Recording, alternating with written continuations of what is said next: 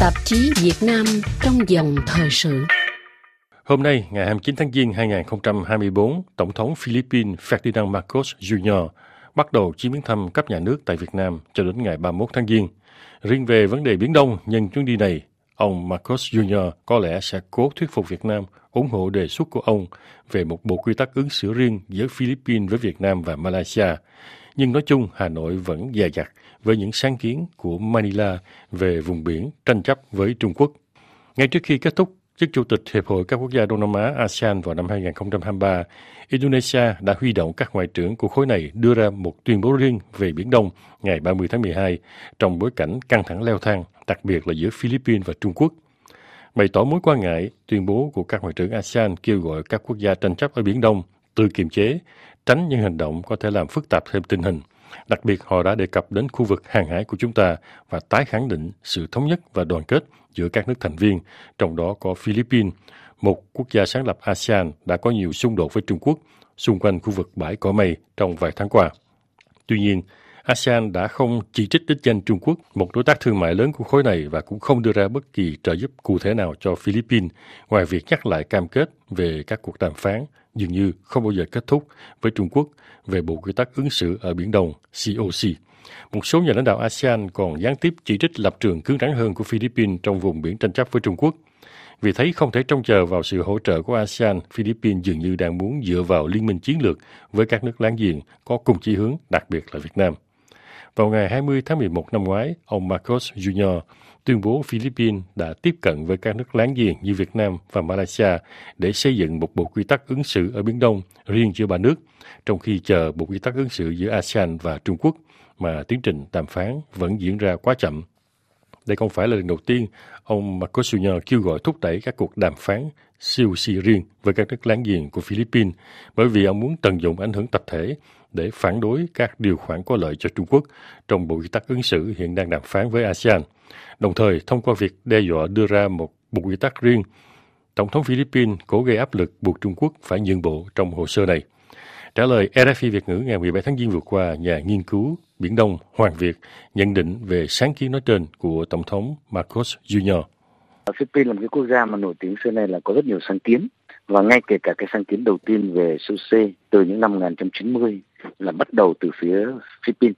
Chính vì vậy cho nên là phía Philippines đã luôn luôn có nhiều cái sáng kiến và rất là năng nổ trong cái việc mà đi tìm kiếm một cái bộ quy tắc ứng xử trên biển Đông. Nhưng cũng phải nói thêm rằng Philippines là một cái nền dân chủ. Mỗi một tổng thống chỉ nắm được một cái nhiệm kỳ tối đa là 6 năm và có thể là nó thay đổi rất nhiều.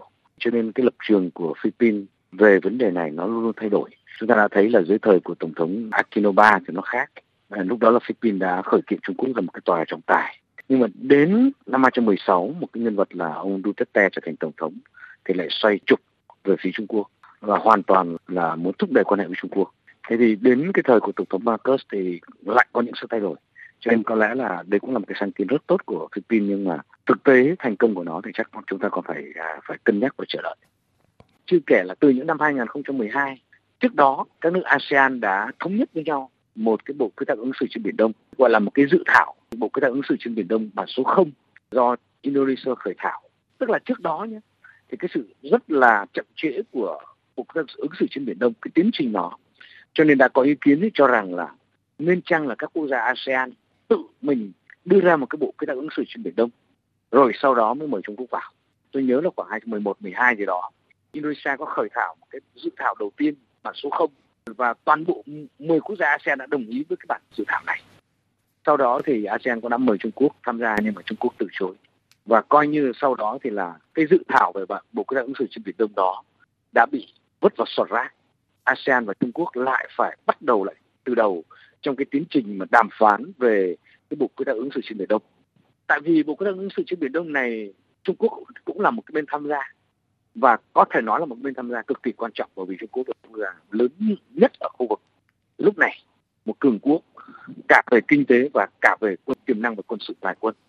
Chính vì vậy cho nên là nếu mà không có sự đồng ý của Trung Quốc thì cũng rất khó. 10 quốc gia ASEAN đã đồng ý một bộ quy tắc ứng xử trên biển Đông, một cái bản dự thảo rồi, mà vẫn còn chưa thể khiến Trung Quốc buộc phải thông tham gia được. Thì liệu mà ba bốn quốc gia như là Việt Nam, Malaysia, Philippines liệu đã có thể là khiến cho Trung Quốc chấp nhận ngồi vào bàn đàm phán những cái điều khoản đó hay không? Đó là những cái vấn đề mà tôi nghĩ rằng không chỉ Việt Nam mà nhiều cái quốc gia kể cả Malaysia họ cũng sẽ cân nhắc kỹ chuyện này.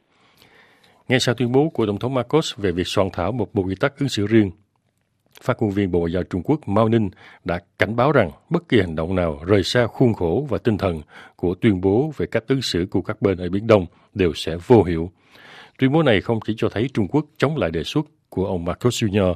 mà còn thể hiện quyết tâm của Bắc Kinh ngăn chặn Philippines gây rối loạn tiến trình đàm phán COC giữa ASEAN với Trung Quốc.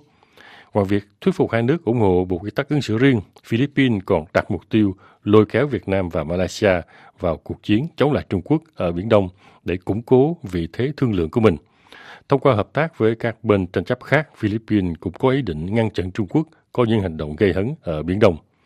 Nhưng trong một bài viết đăng trên trang East Asia Forum, Diễn đàn Đông Á ngày 2 tháng Giêng vừa qua, ông Nhan Pen, Giám đốc Trung tâm Nghiên cứu Hồng Kông tại Hồng Kông, cho rằng Việt Nam và Malaysia khó có thể làm theo đề xuất của Marcos Jr. về việc xây một bộ quy tắc riêng. Theo nhà nghiên cứu này, khác Philippines, Việt Nam không có ý định khiêu khích Trung Quốc ở Biển Đông. Thay vào đó, Hà Nội chủ trương dùng biện pháp ngoại giao để quản lý một cách thận trọng các tranh chấp lãnh thổ với Trung Quốc mà không gây tổn hại quan hệ song phương. Việt Nam khó có thể tham gia phe chống Trung Quốc của Philippines. Đây phần nào cũng là ý kiến của nhà nghiên cứu Hoàng Việt về mặt lý thuyết thì rõ ràng đương nhiên Việt Nam luôn luôn ủng hộ những cái sáng kiến nào mà khiến cho cái bộ quy tắc ứng xử trên biển Đông sớm được ra đời và nó có hiệu lực. Mà trong đó phải là bộ quy tắc ứng xử trên biển Đông phải mang cái tính yếu tố pháp lý cao và nó phải dựa trên cái công ước luật biển năm 1982 rất nhiều. Đó là một mặt. Chứ còn mặt thứ hai thì tôi nghĩ rằng trong thực tế thì Việt Nam rất là dè dặt với cái sáng kiến này của Philippines, bởi vì như đã trao đổi đấy, thứ nhất là Philippines rất là năng động trong các sáng kiến, nhưng mà họ lại làm không chắc chắn cho nên có nhiều lúc là phía Việt Nam lo rằng Philippines hay có những, những cái hoạt động mang tính siêu lưu. Và điều này thì hoàn toàn Việt Nam không muốn đặc biệt trong cái bối cảnh mà Việt Nam mới đưa cái mối quan hệ với Trung Quốc lên cái tầm cao hơn sau cái chuyến đi của à, Chủ tịch Trung Quốc Tập Cận Bình sang Việt Nam vào tháng 12 năm vừa qua. Philippines thì chúng ta biết Philippines là một đồng minh của Mỹ, cho Philippines đã giữ hẳn vào Mỹ. Và gần đây thì Philippines cũng đã nhắc tới cái chuyện này luôn luôn viện dẫn tới cái hiệp định hỗ tương quân sự ký với cả Mỹ năm 1951 trong khi đó thì Việt Nam lại chọn cái khác, là Việt Nam chọn cái cách tự dựa vào sức mình. Và trong lúc này thì Việt Nam đang ở trong cái tình trạng gọi là đu dây. Chính thống hơn thì Việt Nam gọi là đang cân bằng quan hệ giữa Trung Quốc và Mỹ là hai cái đại cường quốc này.